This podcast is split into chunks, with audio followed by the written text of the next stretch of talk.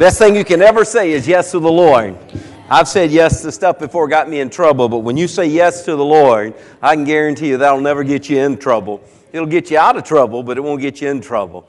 Man, been serving the Lord. Man, thank God. We look back over our lives as we come to close of another year. We think, man, time is passing by real fast. Anybody agree? Yes, twenty-six years ago this June, we came here and started Christian Embassy, had our grand opening December Uh, second week in December, so we're coming up on the twenty-sixth anniversary of the grand opening. Uh, all that work that we did from June to December just exploded into a great ministry. Thank God. And you and I are here, and we continue the legacy. And twenty-six years, praise the Lord. You, you guys are making history. I appreciate you being here tonight so much. I'm reminded of uh, the elder pastor who... It was a thirty-some year anniversary coming up, and he went in his closet and he was trying to find some old memorabilia that uh, they were wanting to, you know, post overhead for the anniversary service. And while he was in the closet, he found a box that had three eggs in it and uh, had, you know, one hundred, one hundred one dollar bills in it. And uh, so he went to his wife and he said, "What in the world is this? This this box here with three eggs and one hundred one dollar bills in it." She said, "Oh my, I forgot about that." She said, "You know, uh, when we started the ministry, I just had this idea that for every sorry sermon that you preached, I'd put an egg in that box." And he just smiled and he says, "Only three eggs in there." He said, "Man, I, I've done really good." She said, "Oh, well, the other part of the deal was every time I had a dozen, I'd sell them for a dollar." It's a lot of rotten sermons. I pray none of you have to put an egg in a box tonight. If you do, don't tell me about it. We're going to pick up on this series, Prosperity by God's Design. And uh, it's one of the most favorite parts of the Bible I teach. And I say that about every series because I love God's Word. God's Word is amazing, but this really hits us where the rubber meets the road in our lives. Uh, as God has given us talents, and He has given us treasures, and He has given us time, of all which are, are a gift from the Lord, and we have a responsibility in how we spend each of those. And God wants to be involved in how we uh, interact in life and, and miraculously. A lot of people are looking for the big miracle. Oh, God, just split the Red Sea. I'm telling you what. I'm telling you, God wants to split the Red Sea in your finances, but He doesn't want to wait till you've got the army of Pharaoh uh, pushing you against the water. He wants to do it in a miraculous way every day. See, God doesn't have to just show up in the crisis of life, uh, in the crises of life. He wants us to align ourselves with His Word and align our hearts with Him and live in the miracle zone. Instead of having a miracle come rescue out of a tough situation that maybe your rebellion or, or lack of knowledge got you into, I love living in the miracle zone. And I've been in both. And uh, and when I was in the other, it was a yo-yo experience, a up and down, emotional up and down, uh, thinking I'm going to make it, think we're not going to make it. But I learned you don't have to live that way. You can you can take the principles and the precepts of God's Word and apply them. You can you can take your faith on the truth of the atoning work of Jesus Christ, and you can uh, bring that into your life in such a way that it manifests on a daily basis. And uh, you know, I would rather I would. rather live with divine help than need divine healing. Anybody know what I'm talking about? You know what? Uh, every time you get hit with sickness and disease, as, as we all get bombarded and, you know, uh, uh, you know, just the enemy just comes in there and tricks us at times and gets an arrow in there where we had our shield of faith down. We say, "Oh my goodness, sickness is no fun. Pain is no fun. Stuffiness is no fun," you know. And then we, we say, we, we're going to kick the devil out, and we're going to c- come against uh, every infection and disease in our body and come back into our healing. But, man, to live in divine health, you, if you're not careful, you can get spoiled, you know. But I like living in the miracle zone. I don't need, I, I don't want to get into the place I'm always needing a rescue and always looking uh, for, you know, a breakthrough in order to survive. I want to thrive.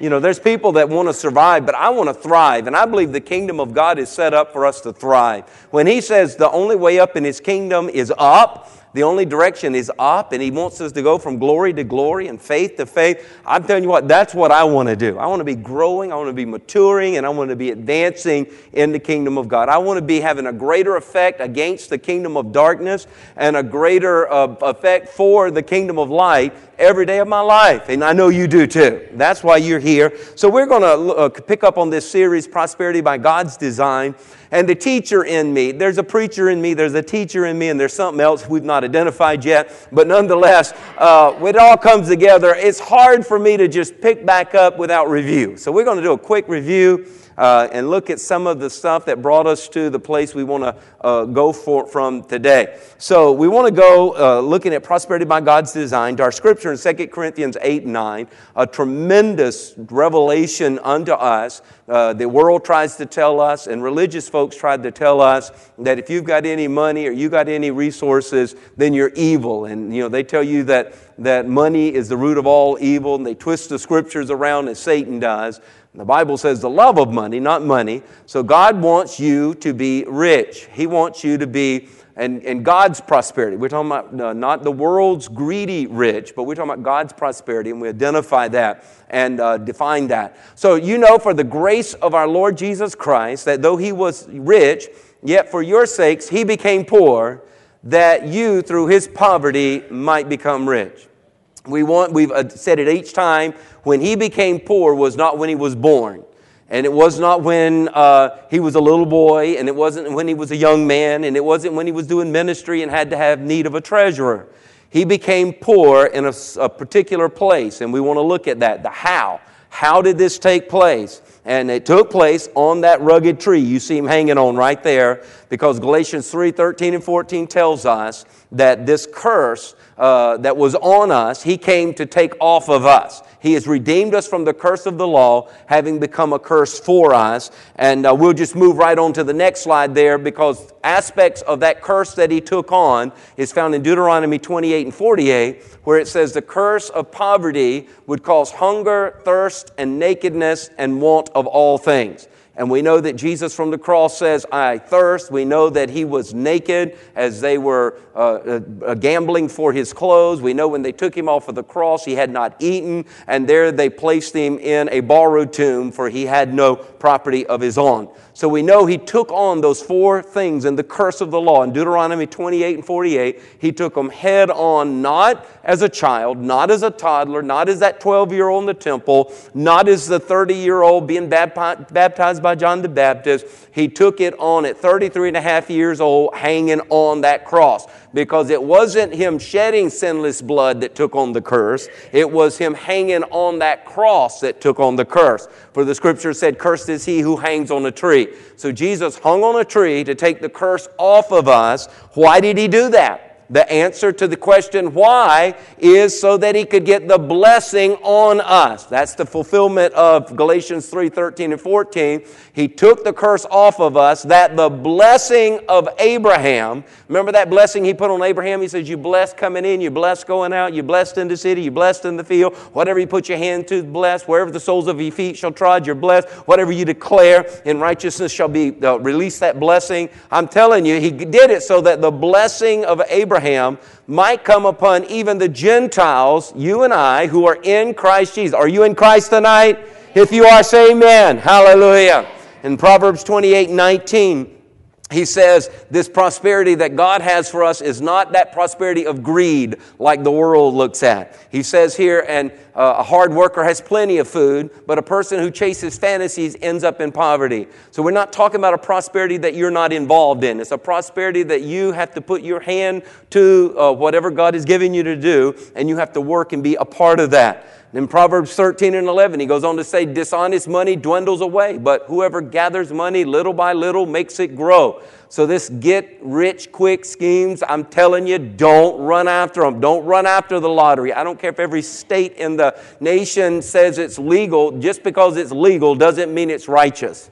Just because it's legal in man's eyes doesn't make it legal in God's eyes. I could go through a list of things that man says is legal today, but I can show you right in the Word of God that they are not legal in God's eyes. So we got to do it God's way if we want God to be participating in and through us. Then he goes on in Proverbs uh, twenty-eight and twenty, and he says, the trustworthy person will get a rich reward. Trustworthiness. God says he's going to give you a rich reward for that. But a person who wants quick riches will get into trouble. So there again, we have uh, confirmation from God's Word uh, telling us the danger of us trying to run after riches quickly. Then in Proverbs twenty-eight twenty-two, greedy people try to get rich quick, but don't realize they're headed for poverty. They may look like their, uh, uh, their, their balance sheet even may look like it gets ahead, but there is an increase that comes with sorrow.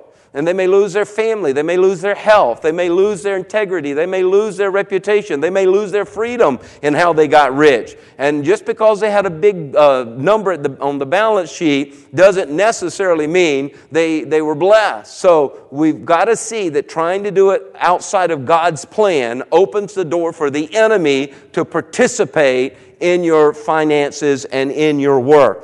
Then he says in Matthew six and thirty-three, we are to seek first the kingdom of God and his righteousness. God is not against you having stuff. He had just talked about houses and land. He had just talked about clothes and food. And he says, but seek first my kingdom and my righteousness, doing it my way. He says, and I'll see to it that all of this stuff is added unto you. I'm so glad that God does not want us walking around, living in sackcloth and living in a, you know, box out in the woods somewhere, especially when it's cold out there like this. I'm glad that God wants us to have houses and clothes and land and food, and he wants us to be blessed, but he wants us to do it the right way. Amen?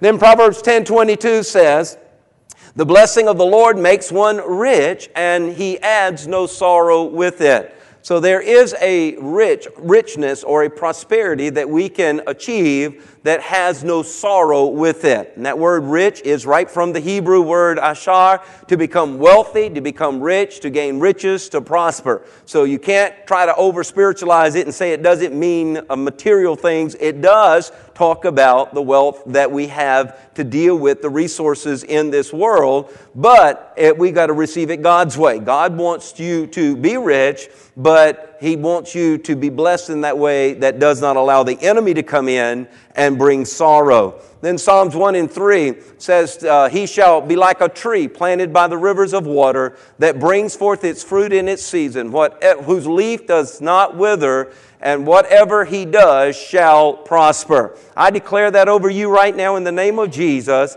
in the name of Jesus, that you will be like a tree that is planted by the rivers of water, that you will bring forth the fruit in its season, and that your leaf will not wither, and whatever you do, whatever you do, you shall prosper as you do it as unto the Lord. Somebody receive that right now and say amen.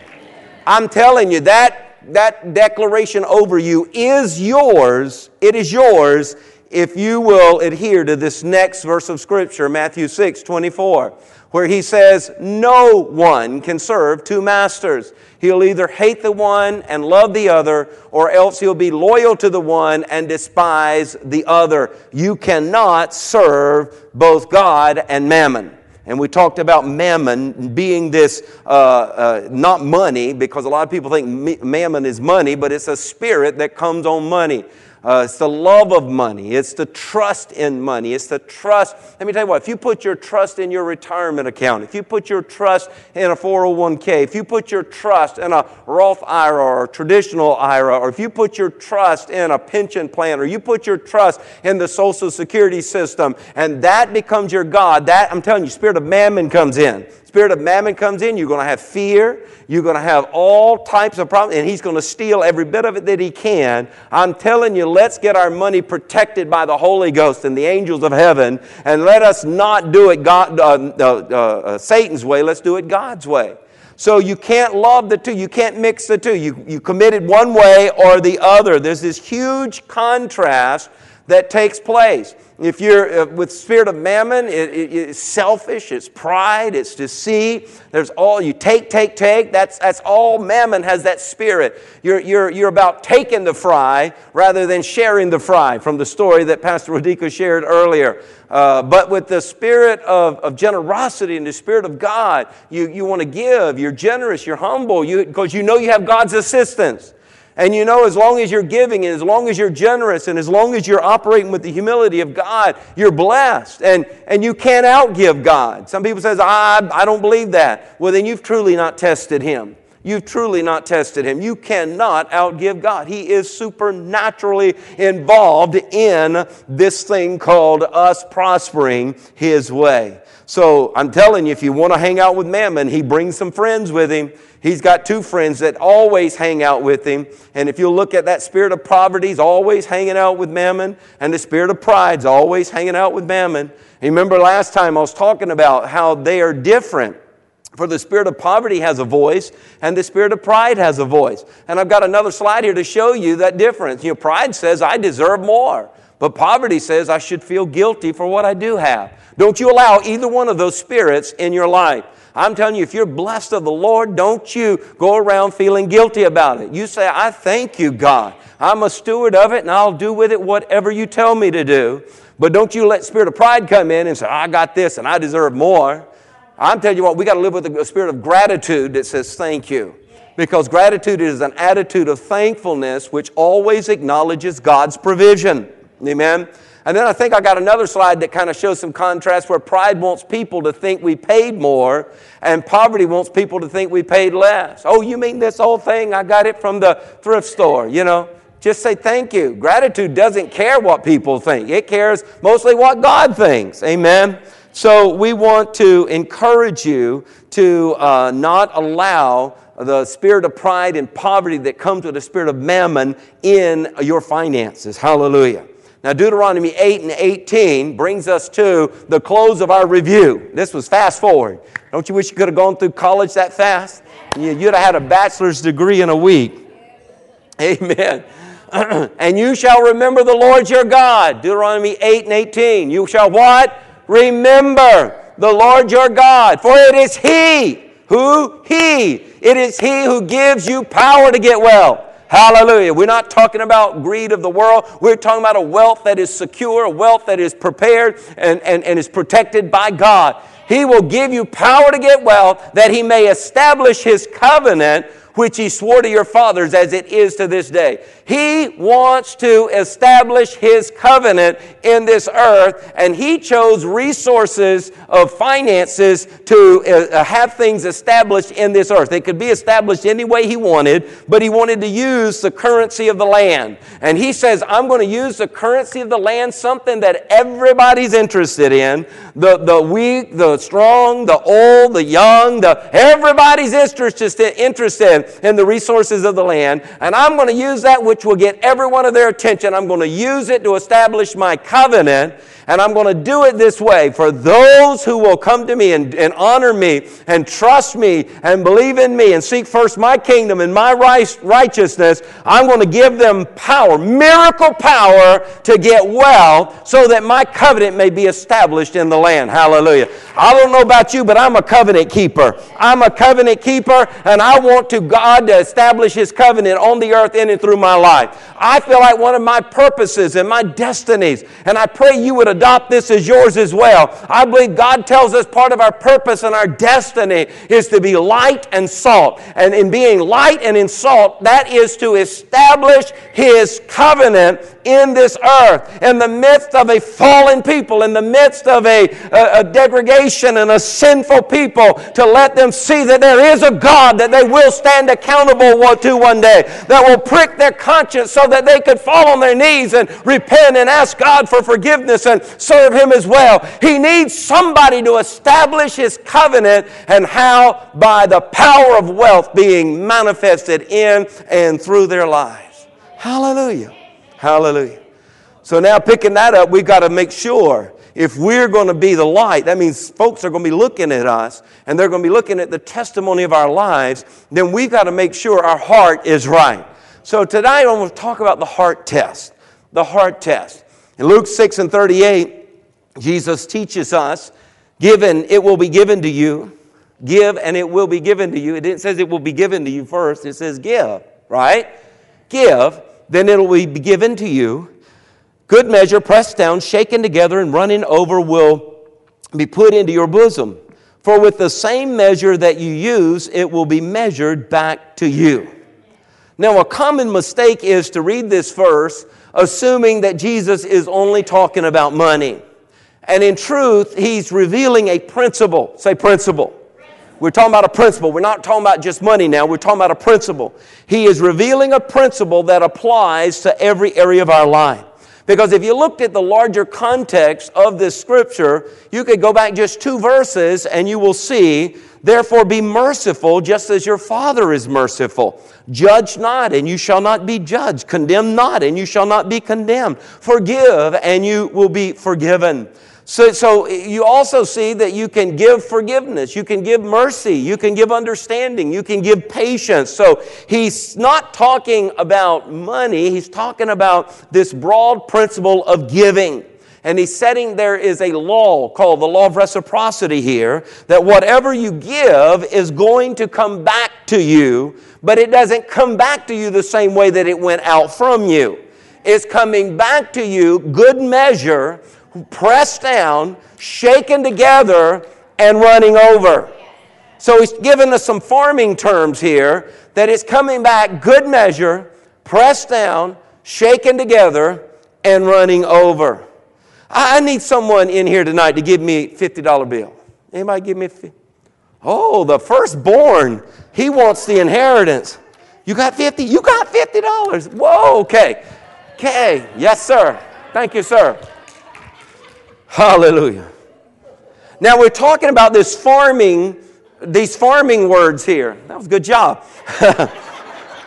According to the instructions of the Old Testament, farmers in Israel were to leave grain and corn and whatever they were harvesting in the corners of their field for the poor. God was looking out for the poor. And those who did not own a farm and, and did not have food, God was providing for them. And they would go and they would collect, and as they would collect, they would not just go and get half a basket full. How many of you have ever opened up a bag of, I don't eat potato chips, but I've, I've done it before. You open it up and you look down in there and there's just a few potato chips in the bottom. You know, you open up a... I went to Starbucks one time, and, and they handed me the cup, and I drove off, and it felt mighty light. And I opened it up, and I know it was probably an inch and a half to two inches down. If the line wasn't so long, I'd have, I'd have rerouted myself. I'm telling you, I got cheated. I got cheated. Starbucks, I'm not giving you a good rep right, right now, but you know, I'm sure if I went and told you, you'd probably give me a whole new one just for free. Uh, they're really good about that. But this good measure, pressed down, shaken together, and running over means that you made sure you got a good measure, something that could handle it. And then when you started press, you put stuff in there, you start pressing it down. And then you, to make sure it got even tighter, you would shake it, shake it together. And then you keep filling it up and pressing down and shaking together until it's running over. You know it can't, it can't take anymore. I'm telling you, that's how I want to live my life. It's one thing to receive a basket that's uh, just got some stuff in it, and it's another thing to receive one that's spilling over with whatever it is. And Jesus is teaching a kingdom principle here that whatever you give is going to come back to you. You're going to get a lot more of the same thing that you give. Of whatever you've given, it's coming back to you a lot more. So if you think of it this way, if you give an apple seed by planting it, you're not going to get just an apple seed back. Finally, you're going to get an apple tree that is not only giving shade, that is not only giving beauty, that is not only giving oxygen, but it's giving you apples by the thousands over the seasons of its life. And in each of those apples are millions of seeds over the, of the, of the tenure of that life of that apple tree. So that one seed turns into all of that. You get back so much more than you actually give. Now, when you understand the kingdom principle of reciprocity, there is a tremendous temptation that we need to deal with. You need to grab it by the ears right now and say, you're not coming in. You're not coming in. Because this is the temptation to make uh, giving your motivation, or the motivation for your giving. We've got to look at the motivation of our giving. Where it says, "Give and it shall be given to you," should be a principle of, uh, of reward. So we have to uh, peel back and see what is the motivation behind this. And it should be for reward. That, that's why Jesus preceded this promise by saying, "Judge not, and you shall not be judged. Condemn not, and you shall not be condemned." So the principle should be the reward of the Lord. Uh, it should of us giving, and it shouldn't be giving because of the motivation of what I can get. So this is not a get quick rich scheme.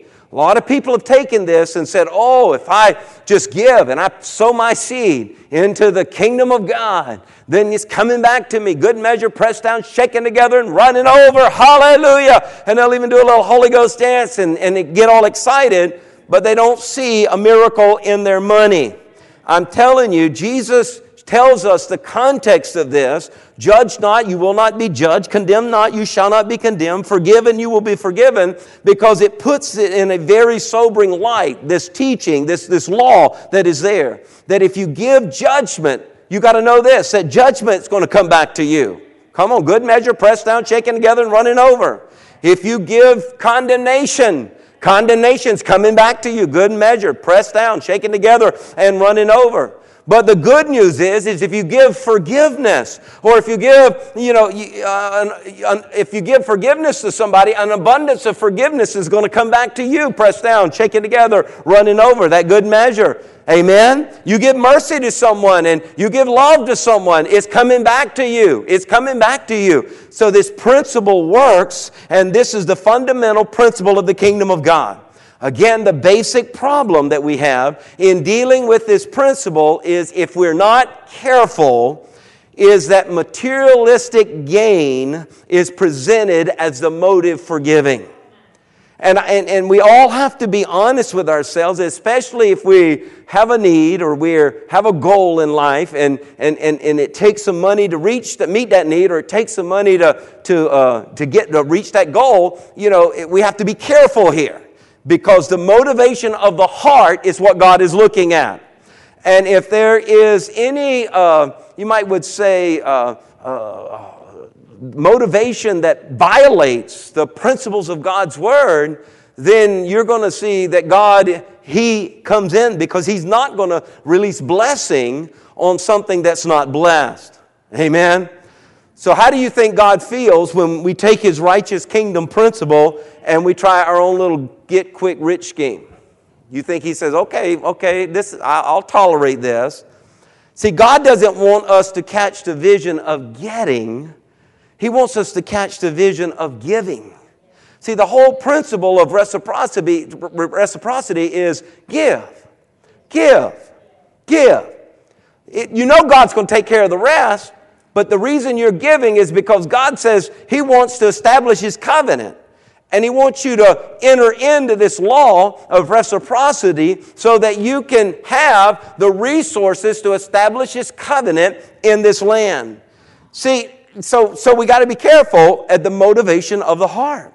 And do, when you do give, you should expect to receive. I'm not saying you shouldn't expect to receive, because that's what God's Word says. And faith is, you know, uh, faith is the substance of things hoped for and evidence of the things not yet seen. So you are believing that God's Word works, and you with the right motive have sown into the kingdom, and you and you can know, you can know it's God's Word. God's Word is going to work every time.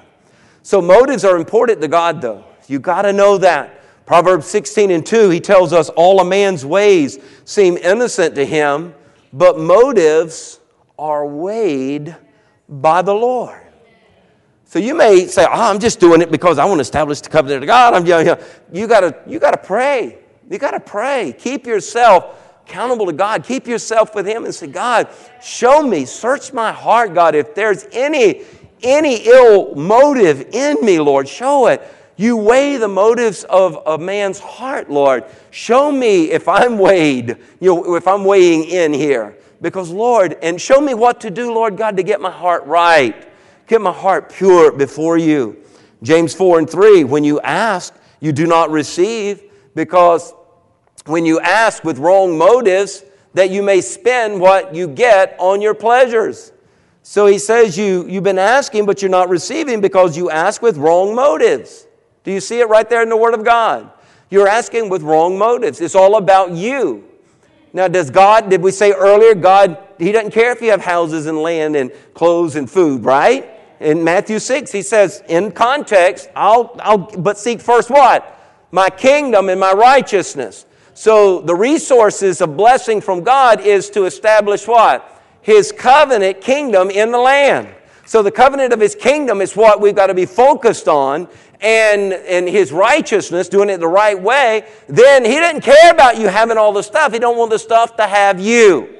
So, so that's why in James four and three, you wanted this stuff. A person that he's talking to here, if they got great riches, the riches would own them rather than them uh, owning the riches. So we want to look at how to become pure-hearted givers, how to become and, and, and check ourselves to make sure that we are a pure-hearted giver. So let's check the heart. And I've given four uh, basic hearts that we're going to look at. And you look and let the examination of the Holy Spirit just give give give him access. Uh, Doctor Uh, Jesus right now, uh, Jehovah Rapha, let him do a heart scan, uh, heart test on you right now. And let's see. Say, God, if this is me, I want to deal with it tonight. Tonight, I don't want to wait another night. I want to deal with it right now. First, there's that greedy heart or a selfish heart. We see in Deuteronomy fifteen and nine, beware lest there be a wicked thought in your heart, saying, the seventh year, the year of release, is, is at hand, and your eye be evil against your poor brother, and you give him nothing. And he cry out to the Lord against you, and it becomes sin among you. God tells us here in Deuteronomy fifteen and nine, He says we're going to deal with the wicked thoughts that would keep us from having compassion on others. He says, be, beware lest there be wicked thoughts. So you've all got these thoughts, these greedy thoughts, these wicked thoughts, these selfish thoughts that I'm going to, I'm not, I'm going to skim, and I'm going to not be generous, and I'm going to not uh, help, and I'm not going to pay what I should pay, and I'm going to get by with everything that I can get by with. I don't care about anybody else. I only care about me. And selfishness whispers that we won't have enough. You better hoard it because you're not going to have enough. There's coming a famine. There's coming a, a downward trend. There's going to come a, you know, a, a Black Monday or a Black Friday, or there's going to come something in this land that you're going to need this stuff. You got to take care of numero uno. You got to take care of number one. And uh, and that's what selfishness and, and that spirit of fear says you better take care. And then that pride comes in and says you deserve even more. What even is not yours, take that as well and cover it up because, you know, you deserve it. They're not paying you what they should pay you, or you're not getting what you should get, or you deserve more. You know, that's what this selfishness and this greed spirit will whisper to you. And God says don't allow your heart to think that way. So God knows us better than we do, so He knows those thoughts are going, the enemy's going to send those thoughts, those wicked thoughts, but we are the ones that choose whether or not those thoughts uh, can light in us or land in us or not. The Bible says that a curse without a cause can't even light. I'm telling you, the devil sends a thought, you let that thought pass in one ear and out the other ear and rebuke it in the name of Jesus as it goes. Don't meditate on it. Don't hold on to it. Just say, that is straight from hell. That is straight from Satan. Satan, I resist you. I rebuke you in the name of Jesus. And then declare a promise of God's word over that thought. Override it in the name of Jesus. Amen? So God wants to change us from being greedy, selfish takers into grateful, generous givers. In Joshua one and eight, He said, this book of the law shall not depart from your mouth, but you shall meditate in it day and night. You meditate in His book of the law day and night. He wants you to know His heart. He wants you to know what's right. And He says, I don't want you just meditating in it so that you're marinating in my word. But He goes on to say, so that you may observe, so that you may do it. You may do according to what is written, for then... For then you will make your way prosperous, and then you will have good success.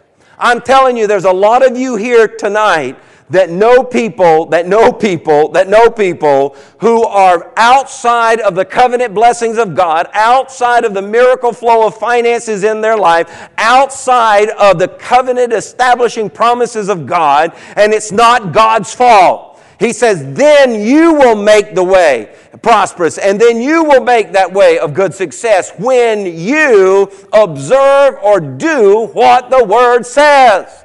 So we've got to let the Word of God come in our heart, transform our hearts, and let our hearts be purified that we now are participating in the establishment of the covenant of God. We need to prosper. We need to have more than enough. We need our baskets overflowing. God's given us a law of reciprocity to make sure that happens, but we have to do it with a right heart, not a heart of greed and selfishness. So we have to get in the Word of God and let the Word of God get in us and drive out that selfishness. Selfishness is your enemy. Selfishness tries to manipulate and make deals with God. And, and before we get looking down our nose at anyone, we were all born selfish. For all have sinned and come short of the glory of God. We were born with Adam's nature. That sin nature is selfish.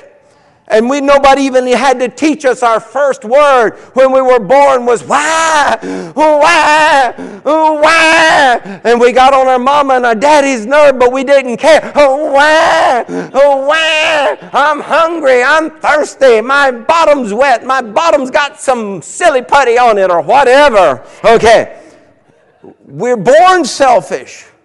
So selfishness is rooted in all of our hearts. So before we get to saying, you know what, I don't know who he's talking about tonight, we better say, God, help me see if all that which was rooted in me from the beginning has been annihilated. You say, I got to crucify the flesh. I got to make sure it's dead. I'm not allowing selfishness to rule in my heart, because that default thing that was in us, God has made a way for us to deal with it. So we need to deal with the wicked, selfish heart as we become a giver, so that we know that when we give, we give like God. Here God says, I want to deal with this wicked, selfish heart and make you a giver. I want to make you like me. Wow. So that's that greedy heart. Is there any greed in your heart? Do we come up with excuses as to why we need the money? Let's say it comes our tithes and offerings. You go, well, the government takes their percentage, and, you know, the national government takes their percentage. Then the state government takes their percentage. Then the city government takes their percentage. Now my neighborhood's got an H O A. They're taking their percentage. You know what? And I go buy gas, and I'm paying another percentage. I go to the grocery store, I'm paying another percentage.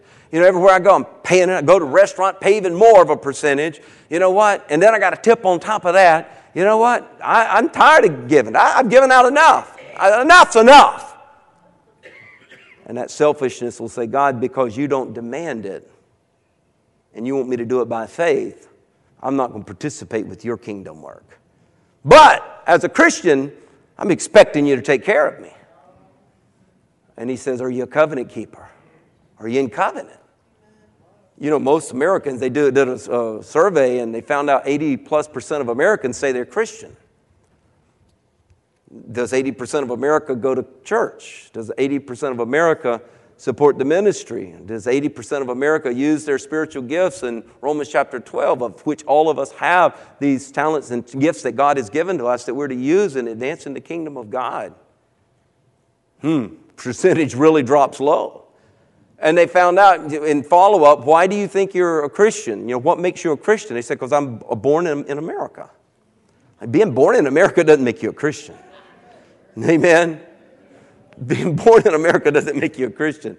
So we uh, we have to be in covenant with God, that whosoever shall call upon the name of Jesus, declaring his lordship over their life. I surrender all to your lordship, meaning I'm going to do it your way.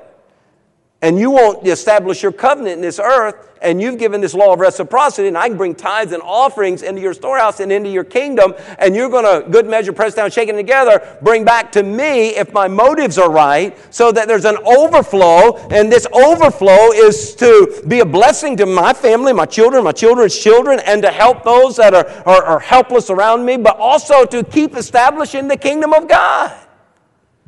Now, to me, that's, that's a win-win situation. So we must see, do I have greed in my heart? You could answer that question and say, why, if I'm not tithing, uh, and, and I don't mean paying off God. I'm not talking about that. I did that for years and had no power to it. I was seventeen, t- tempted suicide, saw the mighty right hand of God naturally, supernaturally saved my life. I'm sold. Nobody's got to tell me anything. I go to this pastor that then preaches on Isaiah forty-one ten, the right hand of God, which is mighty to save. I'm like, that was God's hand. My life is saved. So I go to that pastor and say, I, I, what do I do? And he says, give your heart and life to Jesus Christ. I said, I'm, I died two Saturday nights ago and went to hell. Everything I got now is his. And I said, now what do I do? He said, you need to read your Bible every day. I said, I'll do it. I need to get a Bible, but I'll do it. And, and, and he says, we'll get you a Bible. I said, okay. And then he says, I, we, you need to attend church. He said, every time the doors are open. Man, I don't know if he said that to his advantage or what, but I said, okay, okay. I'm going to attend the church every time the doors are open. And then he said, you need to pay your tithes. I said, what's that? He said, that's t- tithe, ten percent of everything you earn. Oh, I'll give him more than that. He said, no, that's all you got to give. So in my mind, I thought I'm doing what I'm supposed to do. But I was, you know, I, I, and I was seeing the miracles of God in those first years. It was awesome. But eventually that stuff turned into religion for me. And when it turned into religion, it's like the floodgates got shut off. And then I'm, I'm still doing my duty, but I was, you know, thinking, well, God's like the Godfather. And if he gets his cut, then he's going to protect me and I can do my business and everything. But something ain't happening, something's not going good here anymore. And boy, when I got the revelation that this is a, a this is a faith activity. This is all about faith. This isn't about paying off God. God, like Pastor Rodriguez said, God don't need your money. He don't need anything. And then I got to see, I don't have to do this. I get to do this so that I can participate in this supernatural kingdom scheme or, or plan that God has. It's amazing. The plan that he has, and, and he's got all of heaven back in it.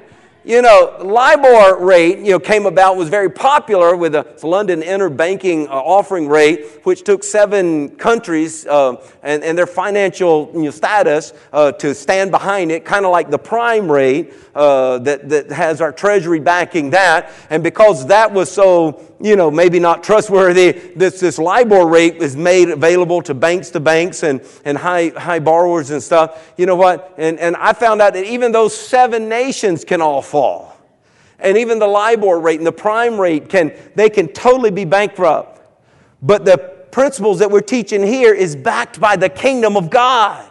And there's never a drought in the kingdom of God. And there's never an earthquake. And there's never a fire. And there's never theft. And there's never anything that can jeopardize what backs the kingdom of God's financial plan. And I'm like, wow, I don't have to do this, but I get to do this. And when I changed it in, into the gear of faith rather than duty, I entered into the supernatural zone. And then I began to see it work in my life supernaturally. And that's what God wants for you as well. But you got to get that greedy heart out of the way. Then there's that grieving heart. Some of you may identify. You shall surely give to him, and your heart should not be grieved. When you give, your heart should not be grieved when you give to him, because for this thing the Lord your God will bless you in all your works and in all of which you have put your hand. Notice that the reward for being a giver is a blessed life. But he instructs us not to grieve in our hearts when we've been obedient in giving. It is so important that we not start grieving over what we have sown into the kingdom of God. Now, why would God say that if it were not the possibility for it to happen? Now, how many of you in here would be honest enough with me to say, at some time in your life, it may have been one hundred ten years ago, but at some time in your life, you obediently gave something that God, you felt God wanted you to give, and then afterwards you started sweating a little. And you started grieving a little, saying, was that the right thing? Should I have done that? Maybe this wasn't the right time. Anybody? A couple of you? Okay. I have. Because I have the gift of giving. And someone said, in your spiritual gifts test, did you uh, score high in the gift of giving? I said, yes. And they said, uh, okay, so you have the gift of giving. I said, because I answered every one of them the way I want to be. I want to be a giver. If God so loved the world that he gave, I want to be like my God. I want to, I love him so much. He gave everything for me. I want to give everything to him. I, I, I, I man, I, you know, I manpower myself to be a giver. Okay. But in that, you got to be careful, because sometimes if you're not listening correctly to the Holy Spirit and you're listening to emotions, sometimes you can give out of turn. And then there's times you can hear the Holy Spirit and blame it on the devil. And, but yet you say, I know it was the Lord, so you give out of, you give beyond what you thought you should be giving, and then you only grieve later. I remember going to Bible college, and I had all this money saved up, and you know, I was going to take care of my finances. I there was nothing going to keep me from having toothpaste and deodorant and all the stuff I was going to need in college, you know, when I'm there. And uh, and and a first night in chapel. Down in the chapel, down in the basement, we were praying, and the Holy Ghost visited us new students in such a mighty way. And God spoke to me as clearly as you hear my voice right now. And he says, I want you to take everything that you have saved up, and I want you to give ninety percent of it away anonymously, and I want you to live on ten percent. And I was so caught up in the moment. I said, hallelujah, yes, Lord, yes. And that Saturday, I got my checkbook, and I looked at what I had, and it was a nice amount. And I m- multiplied my ninety percent out, and that was a nice amount. And then I saw what was left, and I said, oh, I got to learn how to survive on crumbs now. And I did remember doing what the Lord told me to do, and And then that pay, car payment was coming due. I had a car payment as well. And that car payment was coming due. And, and there I'd given all the money away. And the ten percent was so small that it wasn't even enough to take care of the car payment. I was like, oh my goodness, because I gave more than ninety percent away. So I said, the Lord wants ninety, I'm going to give ninety-five. You know, praise God. I was in the moment, you know. And, uh, and so here, I don't know what I'm going to do.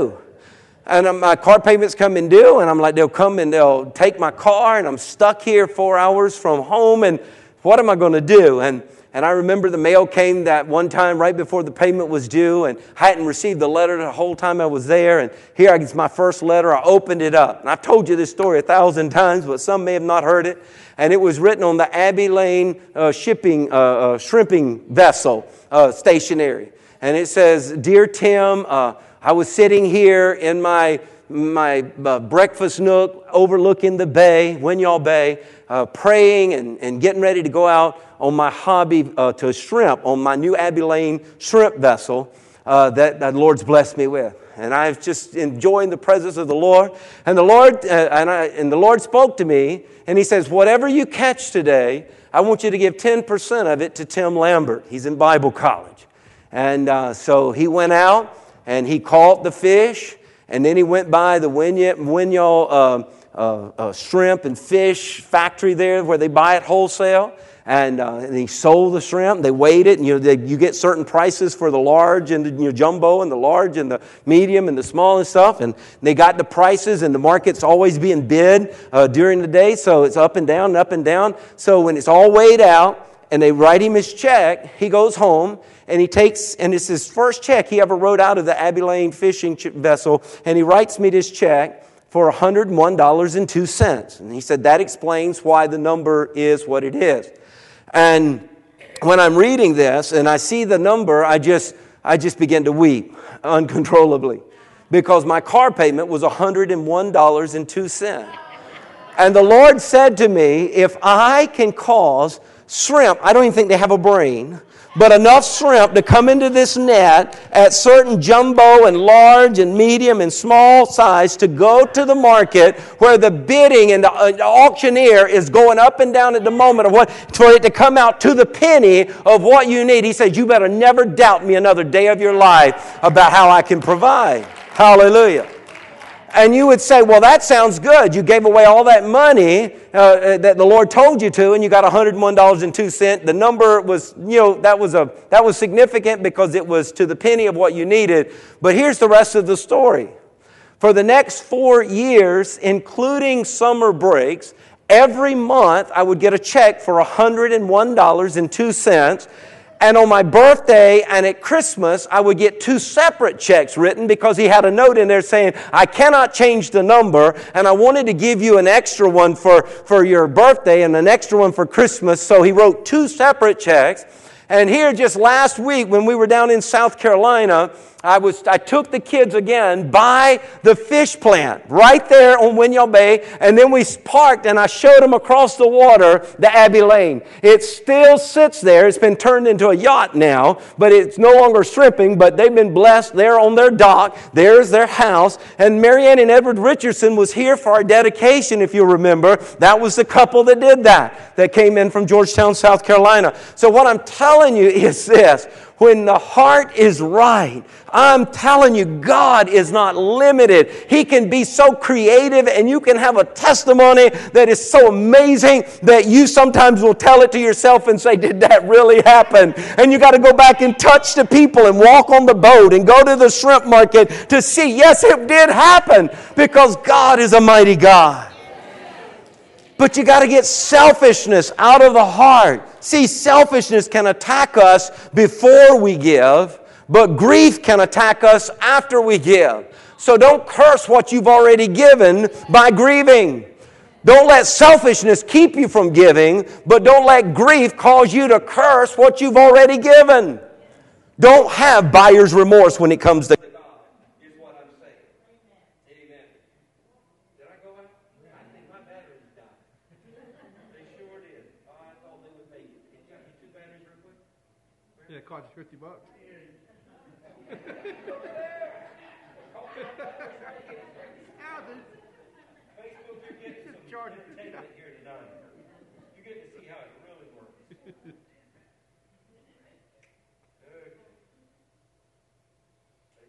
Can't even hear you. What you mean?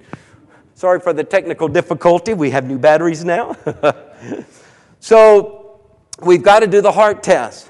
Now, I want to explain something about this fifty dollars. You're, you, you've proven good twice tonight. The reason Townsend gave me this money so promptly when I asked for it was because it was mine in the first place. Okay? I gave it to him right before I came up here, and I said, here. And I was trusting to see if I can trust him, you know. And I said, when I call for this, I want you to rush up and bring it to me. He experienced no grief. He had no remorse. He had no emotional conflict, I pray, about giving me the money. Why? Because it was, wasn't his. It was already mine. And we, too, need to get this truth that what we have is not really ours. It all belongs to God. Do you hear me? We have to merely ex- uh, exercise stewardship over what He has given us. And when we get God's perspective on money, we then understand that God owns it all, and it's easy to give Him whatever He asks for. We freely give Him whatever, and we'll never grieve over it because it wasn't ours in the first place. So those are two negative things, uh, the, gre- the greedy heart and the gr- uh, grieving heart. Now let's look at the generous heart. This is where you want to be checking in at. We need to develop a generous heart. I feel like I have a generous heart, but I know that the, the, uh, the erosive forces uh, that I live in in this world is always coming against it. I know to just live in life and to make a living and, and, and to survive in some of the things that we go through, it's always trying to come against my generous heart. So I want to be committed to always developing and, and, and keeping a healthy, generous heart. Deuteronomy fifteen fourteen, you shall supply him liberally from your flock, from your threshing floor, and from your winepress. From what the Lord has blessed you with, you shall give him. So God is talking about this principle of giving. When God wants you to give, He says liberally or with generosity or generously we are to give. So we're not to be stingy in our giving. We're not looking to, you know, and, and I've seen people do this, and I think they're under the law. They they're not they don't have the revelation that if they made, you know, a thousand one or a thousand ten dollars, you know, and fifty cents or something like that, then their tithe they're going to put, you know, a hundred and one hundred dollars and fifteen cents or something like that, you know, down to the penny. And I'm not saying there's anything wrong with that. I'm not saying anything wrong with that. But if you got to be careful, because the spirit of stingy can get on you, and you can be doing, you can be meeting the letter of the law, but the heart's not right. And, and and there again, if God tells you to write it out, like He gave me the one hundred one dollars and two cents, as the Lord told him to the penny to give, you do what the Lord tells you. But don't don't say, well, God, if you're going to twist my arm and take ten percent, well, I ain't giving you a penny more. And if there's a place to round up or down, I'm rounding down. You know, that's, check your heart. That's not a generous heart. And you got to be careful there. Okay. So I'm always asking the Holy Spirit, help me cultivate a generous heart. And, and this goes against the grain of our fallen nature. But you know what? I've been redeemed by the blood of the Lamb. I am no longer that old man. I've been, my, I'm a new creation in Christ Jesus. Amen. And and I know I need to I need to be uh, uh, maturing and growing in in the Lord. So I'm always challenging myself to be that way. So the key to walking in this new nature, rather than the old one, is having our minds renewed. Romans twelve and two, you know that verse probably very well. Do not be conformed, pressed into the... There's a pressure we live in. There's a pressure of this world that's trying to put you in its mold. It's trying. It's always there. You got to know that. And in order not to be conformed or pressed into the mold of this world, we have to go through a transformation process. And we need to be transformed by the renewing of our mind. And that word transformed is metamorphosis, which we get our word metamorphosis from, metamorphi, and uh, where caterpillar, you know, turns into a ca- uh, butterfly. There's a process there of transformation through the renewing of your mind. That's why we're here on a Wednesday night taking this time to have our mind renewed with the Word of God. Because what I'm teaching you, the world doesn't talk. What I'm teaching you, your friends aren't talking about. The, the, your coworkers aren't talking about it. The they, they have a different pressure that they're coming in in a mold that they're used to. But you and I, we're not walking in the dark anymore. Our eyes have been opened to the kingdom of God and the, and the, and the practicality of how God wants to work in us and through us to establish His kingdom and His covenant here in this land. So we need mind renewal through the transforming of, of God's Word. So, so we know that if we'll do that, that, that God's Word will, you'll find God is generous. His Word will help develop a generous heart in you. And then finally, there's the grateful heart. The grateful heart. Deuteronomy fifteen and fifteen.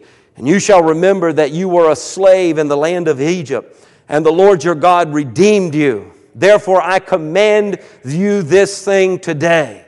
So he said, here, I want you to remember, you to remember. And the reason I've said this through the feast, and I say it again, especially through the Feast of Sukkot, where God said it's all about you remembering. When you go into the land that flows with milk and honey, you've got to remember. But here he's talking about you remember you were once slaves. And, and and because it would, you know, as they would think back to what they or their parents or grandparents had to go through and seeing where they were today, blessed as free men and free women, they would fill their heart with gratitude. And, and, and they would be so thankful that, that they were free and blessed the way they are. So God says, I want you to remember. That's how He reminds us. He says, I want you to be reminded of what you've come out of. I go back to that night on the Lanes Highway, there at the Johnson Swamp Bridge. I go back to that old Ford Fairlane, and it, it sounded like the engine was going to burst as I was running into that bridge, and I was going to end it. I go back there not to relive any of Satan's lies and stuff, but to see that hand of God come through the roof of the car and save my life. And it reminds me that my life is not mine. When I was in control, I was a mess. When I was in control, I was a loss of everything. When I was in control, I was headed straight to hell. But the hand of God, the love of God, the heart of God, the presence of God, the Word of God, the Spirit of God is entered into our lives, and we can't forget that. We cannot just become cold-hearted and say, we got where we are on our own. We got to know that it is God who has promoted us. It is God who has blessed us. It is God who has freed us. It is God who has delivered us. It is God who has healed us. It is God who has set us free. Come on, somebody with somebody in this church tonight, say, thank you, Lord. God bless. God blesses. He blesses, absolutely. And His promises of blessings are given not to entice us, but to free us from fear and to free us from grief and to free us from living under that spirit of greed and that spirit of grief and to live in the liberty that He has given to us. Hallelujah. Luke six thirty-eight, yes, when you give, it will be given to you. Good measure, pressed down, shaken together, and running over, will it be put into your bosom. God is going to give you more. His law of reciprocity is going to leave you with more than you started with. And you're going to find it's going to keep on giving. It's going to keep on giving. And if you set it up right and the Lord should tarry, it'll keep on giving even after you're gone. Or your legacy will still be advancing the kingdom of God. Your legacy will still be establishing the covenant of God here on this, on this earth. But we may need a heart checkup. We may need a heart transplant. We may need something done to our heart, because if we're still living with a heart of greed, or we still have in our heart that grief that when we do give, then we resent it, or we're we're mad because we did it, or we're afraid because we did it. We got to make sure that gets bypassed. That get, thing gets cut out. We don't need to live with that. We need to live with a heart of generosity. We need to live with a heart of gratitude, and knowing that our God will meet every need according to His riches and glory. Hallelujah. We got to come to the place when we give unto God in His work, and we give with an unselfish heart, a generous heart, a heart of gratitude. And when you do that, I'm telling you, you are established on the road of a blessed life. It is the covenant promise of God. There's no other way you can live. There's no other way you can live. I'm telling you, is you'll take the whole counsel of God's word. Amen. Hallelujah. Praise the Lord. Praise the Lord. Come on. Just give God some praise. He's got a plan. He's got a plan for us that's better than we could have ever made for ourselves. We just got to get with His plan. We just got to get with His plan. Amen. You going to play for me? Yes. We're going to pray. And I tell you what, just so that that exercise leaves with me sowing a little seed, I think I'm just going to bless that young man with a, with a little extra blessing there. College kids can college kids can always take a little extra. Amen. Praise God. I'm telling you, I'm challenging myself. I want to have a heart of generosity.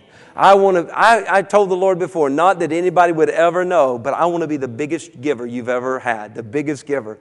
I want to be that gives the right way. Not this, you know, there's multi-billionaires that have given for tax advantages and stuff like that, but I'm talking about giving the right way. And the Lord, I just say, Lord, I just want to bless you. I want to bless your work. I want to establish your covenant. I want to. I just want to be a part of your plan. Hallelujah! It's such an amazing plan He has for you and He has for me. So let's just tonight, as we continue in this series, let the heart test uh, be something we focus on. And as we do that, is see, say, Holy Spirit, search me. Is there any, is there any greed? Is there any greed in my heart? It's about me, not about your kingdom, God. It's about me. Lord, I know that if I'll establish your kingdom, the me will be taken care of. Help me to get that, turn that corner tonight. Or maybe it's that heart of grief that, you know, greed will keep you from giving. Grief curses what you've given because now you resent you gave. Lord, help me not to listen to those lies of the enemy. It tells, it tells me I'm not going to make it. You're going to end up in poverty. You're going to end up without a roof over your head. You're going to end up. Lord, I rebuke every negative thing the enemy has ever said to me. I rebuke it. And I want to embrace your truth. Hallelujah. Would you stand with me, please? Hallelujah. Lord God, we just ask you, Holy Spirit, examine our hearts. Examine our hearts tonight and help us. Lord, we have a, we have a masterful way of covering up issues in our life and just sweeping them under the rug and saying it's really not that bad. But Lord, if there's any, any evil in me, Lord God, if there's anything in me that is hindering my growth, hindering my advancement, hindering me being used by you to establish your covenant here on this land, show it to me. Just pray that way. Ask the Holy Spirit. Is there anything? Show it to me, Holy Spirit. I am committed to address it right now. I am committed that if it doesn't line up with your word, Lord, and you show it to me, I'm going to rebuke it. I'm going to resist the devil. He is going to flee. I'm going to welcome you, Holy Spirit, into that spot to fill me with biblical truth and righteousness, that I might leave here tonight sealed by the Holy Spirit. into the way of the Lord. So, Lord, I want to take care of this, this, um, this, this transaction, this spiritual transaction of the heart right now. Is there anything, Lord, show it to me. Lord, I don't want to pretend anymore. I want to live in reality. Lord, I want to live on the front line of your plan, my purpose and destiny. So here am I, Lord. Here am I. Show me. Ask. I'm asking you, show me, Holy Spirit. Show me, is there anything? Oh, God, I'm so ready.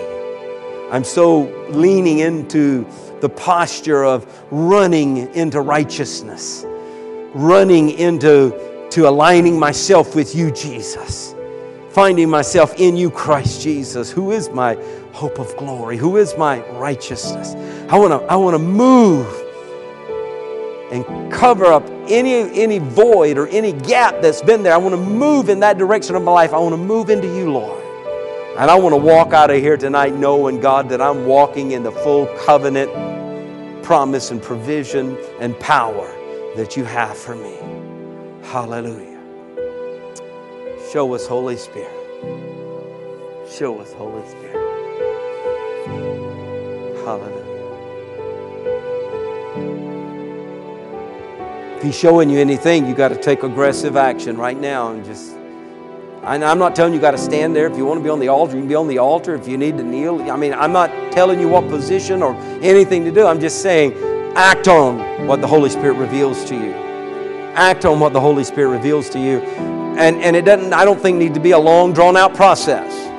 I think it needs to be a decision you make right now in an act of your your will. Surrendered to the Spirit of the living God, where you rebuke the enemy and resist him and make him flee. Draw nigh unto God, resist the enemy, and he will flee. So, Lord God, we're drawing unto you. We're asking you to reveal, Holy Spirit, to reveal. Is there anything in me, in my giving? And, and as you showed us in your word, not just the giving of funds, the giving of, of Of anything, giving of for forgiveness, giving of love, giving of generosity, giving. Is there anything that's hindering, anything that's out of alignment? Show me, Lord. Hallelujah. If he's showing you anything, you need to act on it right now. Because delayed obedience is disobedience. You need to act on it right now. Draw nigh unto God, which you're doing right now. Now resist that devil. Resist that enemy. Resist that lie, and it'll flee. And then say, come, Holy Spirit. Come on, let's just welcome the Holy Spirit. Come. Come, Holy Spirit. Come, fill this place. Fill this house. Hallelujah. Come. As the Word of God says, come, Holy Spirit, and fill this house. So we say, let our bodies be the house, the temple of the Holy Spirit. Come, Holy Spirit, fill this temple. Fill this house. Fill it with your righteousness. Fill it with your truth. Fill it with your power. Fill it with your presence. Fill me now. Fill me now. Fill that place in my mind. Fill that place in my life, Lord God. I welcome you, Holy Spirit. And I thank you, Holy Spirit, that you will seal me. You will, you will protect me. You will cause me to walk in the way with your strength. In Jesus' name. Hallelujah. And everybody said, amen. Praise the Lord. Praise the Lord. They say if you ever want a quiet congregation, talk about money. And you guys proved that right tonight. But it's all between you and the Lord. And let's go in the peace of God. Amen.